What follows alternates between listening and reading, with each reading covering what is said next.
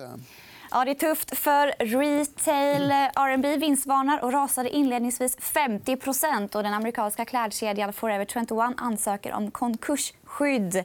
Stockholmsbörsen tuffar däremot på och är plus 0,11 Det här är EFN Börslunch den sista september.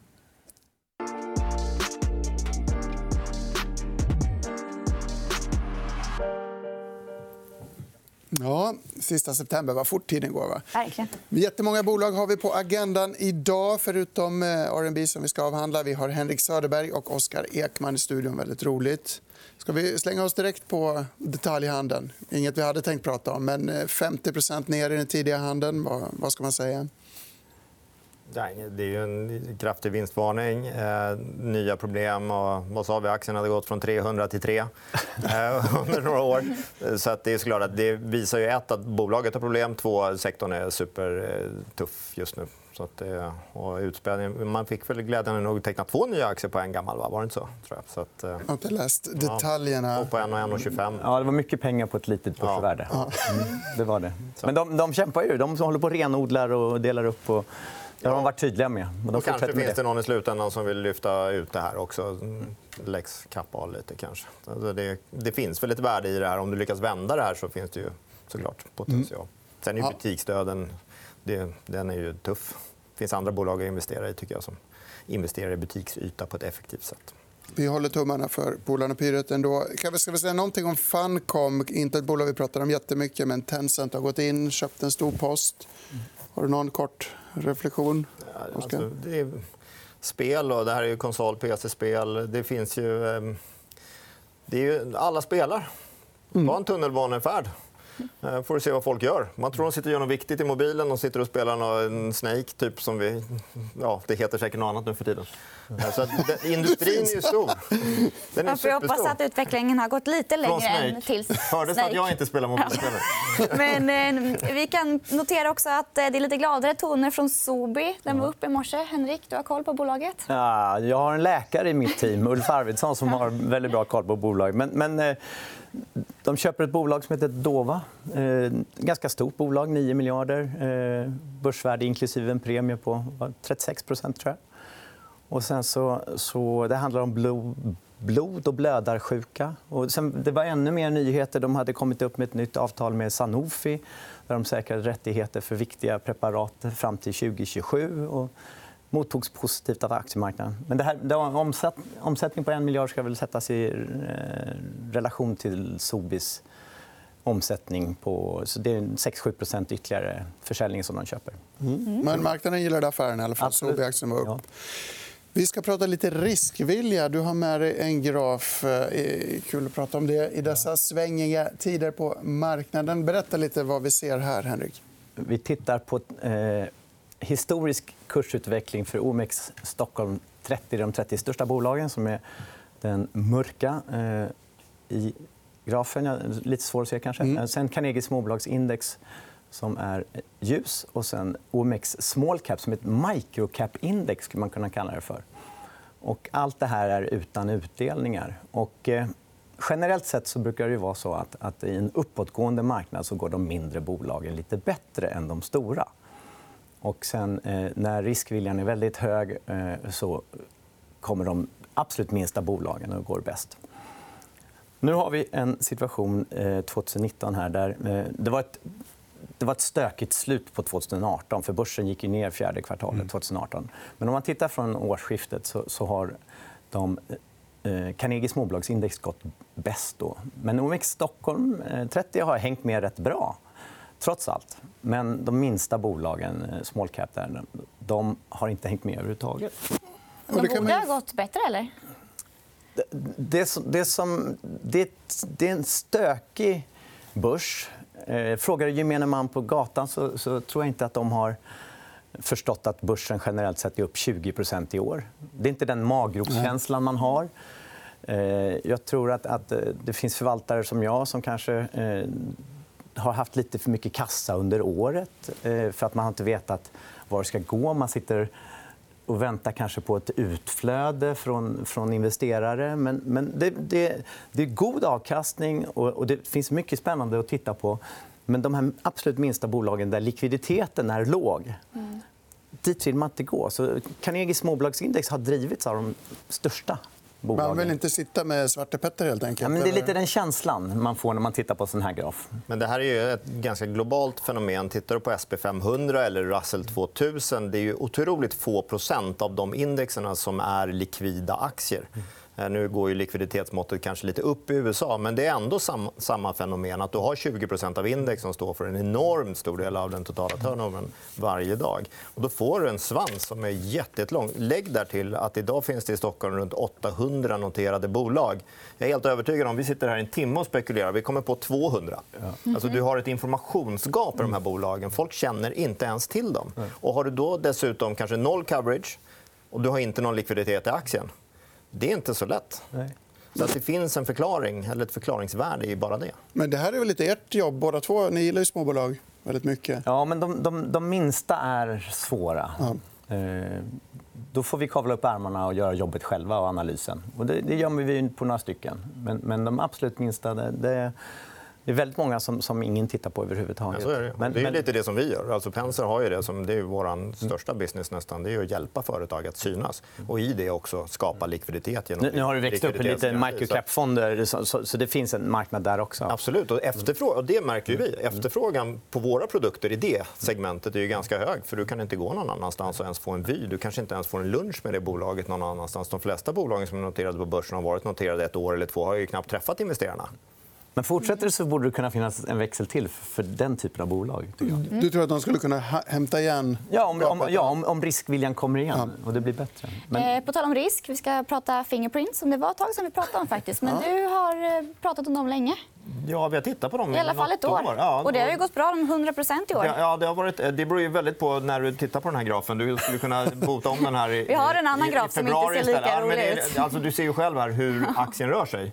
Eh, Det är en enorm eh, aktivitet i det här bolaget just nu och en enormt stort andel av eh, flödet idag är trading. Nästan uteslutande trading skulle jag säga i det här bolaget. Det är väldigt få som vill lyssna om jag börjar prata om att man kanske ska titta på Fingerprint när den kostade 15-10 kronor för något år sedan. De lägger på då. Nästan är det så. Eh, så att, eh, och, och det, de, de lever i skuggan av sitt forna jag på något sätt. Det som jag tittar på, det som vi tittar på nu, det är utrullningen av smarta kort. Alltså fingerprintsavläsare i korten. Och korttillverkarna idag är väldigt pressade. De sitter i ett hörn i princip eh, av alla mobil smarta telefonlösningar som finns för att betala. Och de måste ganska snabbt kontra på det här och få fram de här korten. Blippkort som är fingerprintavläsning på. Så, så, så teknikskiftet gör att Fingerprint kan sitta i ett Ja, guldläge? då är ju alltså. Fingerprint trots allt ett av de bolag i världen som kan det här. Eh, Och då spekulerar man ju i att den här kommer att, liksom, kortrevolutionen kommer att komma här inom ett, två, tre år. Det kommer att gå väldigt fort också om den rullar ut. För då går så att säga, försäljningen av de här smarta korten går från några hundratusen till miljoner till hundratals miljoner tämligen omgående, ett, två, tre år. Eh, Och börjar man pensla in det på Fingerprint eller andra bolag i sektorn så är det ju... mm, Det finns ju lite att titta på. Då. Apropå det du var inne på förut, att det var svårt att förklara för kunder att, att det här var ett intressant Mm. case. Johan Karlström har köpt, flera insiders har köpt på sistone. Ska man bli förfärad av det eller ska man konstatera att de faktiskt brukar ha ganska bra magkänsla för tajmingen? Jag lägger egentligen ingen värdering i det. Jag vet att väldigt många gör det. Eh, Men eh, om vi bortser från vad insiders gör så tittar vi på bolaget och korten istället så tycker jag att det ser positivt ut. Och hade det här bolaget inte hetat Fingerprint så hade man tittat på det med andra ögon. Namnbyte kanske vore på sin plats. Vem vet? Från Unibet till Kindred tänker på. Vi kamouflerar ännu mer. gick sådär. Ja, vi ska prata om ett annat bolag, Systemair. Eh, Och Henrik, du har varit i Skinnskatteberg på deras kapitalmarknadsdag. ja, Hur var stämningen där? Den var väldigt god. Vi- Vi har varit ute och kunskapat och varit runt lite grann. Vi har varit i Värmland och Västmanland och hälsat på fler bolag. Väldigt kul. Eh, Det är väl nog den roligaste delen av vårt jobb att vara ute på plats och träffa de som faktiskt gör jobbet. Vad sa de då? Nej, de, de, eh, om vi ska summera kapitalmarknadsdagen så, så de sänkte sitt tillväxtmål men kompenserade med en högre utdelningsandel. Och de är fast beslutna om att nå sin marginal på 10% på rörelsemarginalnivå. Rimligt, tycker du? eller? Ja, det tycker jag. Ja. Eh, Det, Det går ju inte. De har ju massa förlustdrivande eller break-even verksamhet i Tyskland och Frankrike. ja, om, om man tittar lite på förväntansbilden så, så det, det är inget analytiker tar ut, tar för givet att det ska ske. Men, men de, de gav en väldigt trovärdig plan för de närmaste två, tre årens utveckling. Och de har väldigt bra ledning. Och, eh, nej, men det, det känns bra. Och det, det, jag gillar verkligen bolaget. Det är börsvärde på 7 miljarder och liknande. Och värderingen? P15. Så är det billigt, då? Ja, det, det, jag tänkte att det skulle vara dyrare i och med att de, har en, de borde handlas till en grön premie också. Det, det, det, är ett ganska hett om vi ska vara lite lustiga område. Det handlar om energieffektivitet och ventilation. Mm. Så temamässigt så, så fungerar det väldigt bra. Och eh, de gör, det är väldigt kul att komma dit flera gånger i rad och man ser skillnader och eh, hur automationen ökar och produktiviteten ökar. Och, så de, de gör ett väldigt bra, det är ett väldigt välskött bolag. Apropå att det är hett, kan man, eh, kan man spekulera i ett bud från Panasonic eller Nibe eller nåt i den stilen? Eller är det för tidigt? Att man kanske vill genomföra den här marginal... Generellt sett, så, så om man investerar så tycker jag att det, det, det, man ska investera på, på egna grunder. Mm. Och sen kan det alltid finnas en, en, en någon typ av sån liksom bonus. En liten bonus. Ja. Men, men det, är inte, det är inte därför man gör det. Nej. Nej, men räknar man baklänges på deras mål om de nu kommer in i harvest time någon gång mm. äntligen så är det klart att 135 kronor kanske är lite blygt. Då. P, vad sa du? 14, 15? Ja. Mm. Det är klart att det går att motivera betydligt mer än så. Och det är inte tråkigare bolag. Om man slår ner på tillväxttakten lite grann och ökar utdelningen då är man, framstår man inte som lika hungrig. Nej, men, men, men det här marginalmålet har ju varit ifrågasatt under väldigt lång tid. och De har inte varit där. Nej. Och, och av den anledningen så ville de väl... Aha, då är det bra att slå på takten lite. Nej, ja, men de ville väl sätta fokus på att mm. det här ska vi nå. Och, och ingjuta ett förtroende hos marknaden. fortsätta växa med, med bra, stabila marginaler. Det vore ju ultimata. Eller hur? Ja. ja. Men, men om man ändrar tillväxtmål från 12 till 10 det, det är inte jättestort. Det, det, den här marknaden växer underliggande strukturellt. Så att det, det känns som ett bra mål. Jättebra. Ett annat bolag som vi ska se kanske inte växer lika mycket är Gunnebo. Mm. Eller hur ser det ut? Ja, de ska ju egentligen krympa om man frågar investerarna. ja. Här har vi en ganska spretig graf av de som Eh, pratar med mig eh, veckovis eller dagligen har ju sett den här grafen några gånger. Det var en kapitalmarknadsdag förra året, 15 november, som väckte investerares intresse. Eh, och helt plötsligt började det surras och bussas lite grann om att de skulle renodla. Man skulle få lite ordning på strukturen inom bolaget. Man satte fyra separata affärsområden. Eh, och vi såg också att de lyckades leverera i, Q, eh, ja, första kvartalet. Eh, fick en kraftig positiv reaktion. Fler och fler kom in i bolaget. Det var mycket snack om Gunnebo ett tag under våren. Och man spekulerar ju egentligen då att de ska försöka sälja av lite delar i det som heter integrerad säkerhet. Och så kommer det som en blixt från klar himmel att de ber om mer pengar istället. När hela investerare Stockholm i princip då hade spekulerat i att de skulle renodla så blev det tvärtom. Vi behöver mer flis. Byter vd. Eh, så att hamnade lite i i dålig dager. får man väl säga. Är det där när momentum avtar? Ja, precis. Och sen så, ja, det var lite innan, men sen kom de här som ett brev på posten, eh, negativa nyheterna. Och de kunde inte kommunicera vad de skulle göra för pengarna? Då? Jo, det har de ju gjort. Och det, det, jag har träffat dem flera gånger nu. och det, det, låter ju som att de har en väldigt bra plan. Men här blir man ju lite besviken som investerare såklart, när det inte riktigt blev som de sa för ett år sedan. Mm. Och de säger samma sak en gång till. Då är man alltid lite skeptisk. Eh, nu tycker vi då att de har genomfört nyemissionen. De har kommit ner prismässigt. Det är inte ansträngt värderade. Och dessutom har de ju guldägget som är entrance control, tycker vi. Eh, och där pratar man om att effektivisera flöde av människor på ett säkert sätt. Eh, de har gått från ett par flygplatser som kunder till över 100. Du har ett flöde av människor idag och det kräver en struktur för att slussa så mycket människor på ett mm. säkert sätt. Säkerheten ökar på alla ställen. Det är inte bara flygplatser, men det kanske ligger i framkant över liksom hur man tänker säkerhetsmässigt. Så att, eh, där tror vi att de har... I princip kan du räkna hem värderingen på entrance control. Och då har hur stor del är den av bolaget? Det är 25% av bolaget. ungefär. Så att det, men det, där ser vi, sen har de ju de här klassiska eh, säkerhetslösningar, eh, betalningslösningar. Så att det, och sen är de otroligt spretiga. har ju verksamhet i Sydamerika, Mexiko och Indien med en massa små bolag som gör väldigt bra saker. Men kanske inte riktigt i det moderna Gunnebo är det som man köper.